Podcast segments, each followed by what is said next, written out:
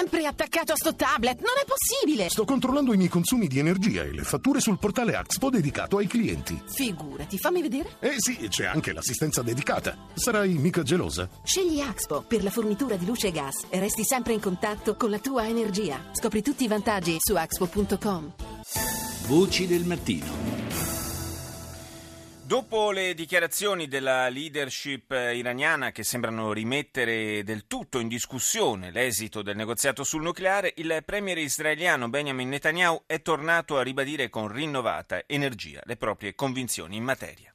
In the last few days, Iran has shown again why it can't be trusted. Iran insists on maintaining its formidable nuclear capabilities with which it could produce nuclear weapons. Negli ultimi giorni l'Iran ha nuovamente mostrato perché non ci si possa fidare, ha dichiarato il premier israeliano. Teheran insiste nel mantenere le proprie formidabili capacità con cui potrebbe produrre armi nucleari, insiste sulla immediata fine di tutte le sanzioni e rifiuta di consentire effettive ispezioni in tutti i suoi impianti e allo stesso tempo continua la sua sfrenata offensiva nella regione. E allora, invece di permettere all'Iran di preservare e sviluppare le sue capacità nucleari, un accordo migliore dovrebbe ridurle in modo significativo, ad esempio chiudendo gli impianti sotterranei che Teheran ha nascosto per anni alla comunità internazionale. Inoltre, ha concluso Netanyahu, invece di rimuovere le restrizioni entro una data prefissata, un accordo migliore dovrebbe legare la fine delle sanzioni alla fine dell'aggressione che l'Iran conduce a livello regionale, alla fine del suo sostegno al terrorismo e della sua minaccia di cancellare Israele.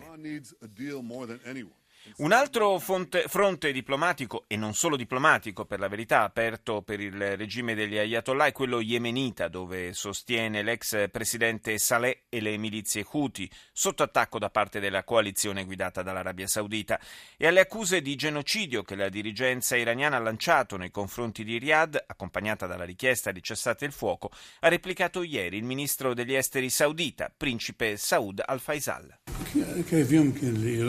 أن تدعونا بوقف القتال والقتال مستمر في اليمن منذ أكثر من من سنة.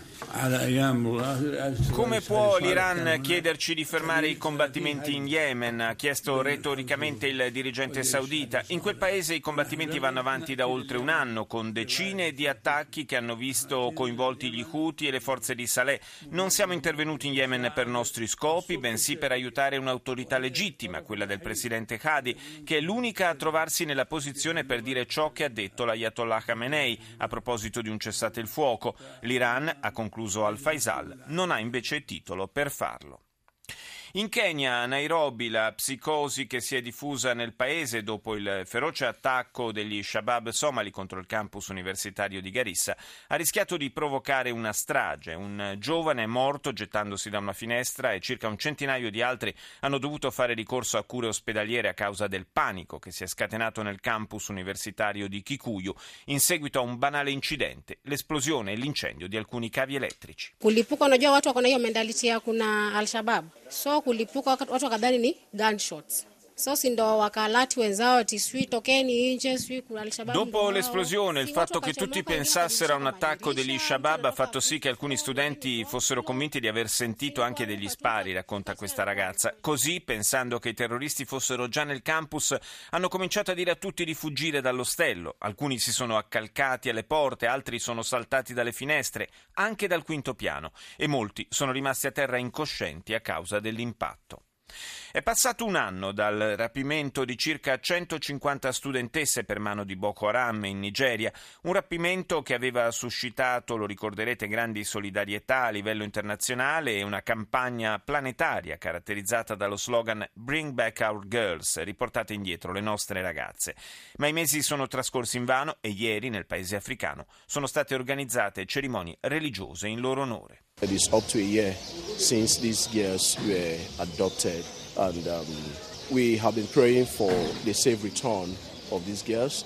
È un anno che quelle ragazze sono state rapite e noi ci siamo riuniti per pregare affinché possano tornare a casa sane e salve, ha raccontato un sacerdote, padre Isaia Patrick Okpe. E anche fuori dalla chiesa c'era così tanta gente che pregava e gridava per la salvezza di quelle nostre figlie, sorelle e amiche. Non abbiamo lesinato le preghiere per loro e continueremo a farlo. Ci spostiamo in Cina, dove saluto il corrispondente Rai da Pechino, Claudio Pagliara. Ciao Claudio.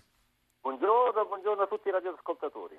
Le autorità cinesi sembrano impegnate in una sorta di nuovo giro di vite nei confronti di internet e dei social media, è così? Assolutamente sì, è un nuovo strumento, ehm, un nuovo tool per eh, aumentare e rendere più efficace eh, la censura che in Cina eh, c'è nei confronti di eh, gran parte dei siti che sono considerati dal eh, governo e dal Partito Comunista ostili al eh, paese. Il nuovo tool è già stato ribattezzato Grande Cannone, un titolo certamente evocativo che lascia in, già capire la diversità di strategia adottata dalle autorità cinesi. Finora eh, le, eh, i cittadini cinesi erano così dire eh, eh, filtra- le informazioni erano filtrate tramite quello che era ormai ribattezzato il grande muro di fuoco. Ricordiamo che Fairwall è un filtro internet, quindi c'era un gioco di parole dietro, ma era chiaramente uno strumento difensivo che di fatto impedisce senza programmi particolari a chi è in Cina di accedere a siti come Google, Facebook, Twitter e molti, molti altri, tra cui anche il New York Times. Beh, adesso, adesso, adesso, si va molto oltre, nuovo, si va molto un, oltre adesso. Molto oltre, sono centinaia i siti diciamo, che sono soggetti al filtro del uh, Great Firewall uh, cinese, ma adesso il nuovo strumento inventato dalle autorità cinesi, naturalmente non c'è conferma, anzi le autorità cinesi negano che siano loro dietro questo attacco, ma eh, un sito eh, dell'Università di Toronto che mo- monitora eh, ciò che avviene su internet, eh, che si chiama Citizen Lab, ha eh, svelato appunto l'esistenza di un grande cannone. Di cosa si tratta per eh, noi neofiti? Si tratta sostanzialmente il flusso di informazioni che viene dall'estero verso alcuni siti eh, cinesi viene ridiretto in maniera automatica e in misura massiccia contro quei siti che si trovano all'estero e che sono considerati ostili alla Cina e alla sua censura su internet, come ad esempio eh, Fire, eh, Great Fire, che è un sito sostanzialmente mirror in, te- in termini tecnici, ovvero sostanzialmente fa da specchio e consente ai cinesi di vedere quei siti che invece sarebbero censurati. Insomma, un vero e proprio attacco che nei giorni scorsi ha messo fuori uso decine di siti eh, localizzati in varie parti dell'Occidente che appunto servivano per eh, aggirare ai cinesi che volevano aggirare i siti per poter accedere a quelle informazioni che sono preclusi. È considerata questa una vera e propria escalation in questa sorta di guerra sull'internet perché da uno strumento difensivo si passa a uno strumento offensivo. Naturalmente le conseguenze possono esserci, e tutti gli analisti lo dicono, per le eh, dire, eh, industrie, le aziende high-tech sì. cinesi eh, che si collocando, ormai sono dei grandi giganti, stanno cercando ovviamente, come è normale, di globalizzarsi, di sfondare sui mercati internazionali. Naturalmente l'esistenza di questo uh, Great Cannon può uh, minare questo sforzo delle aziende cinesi di globalizzarsi.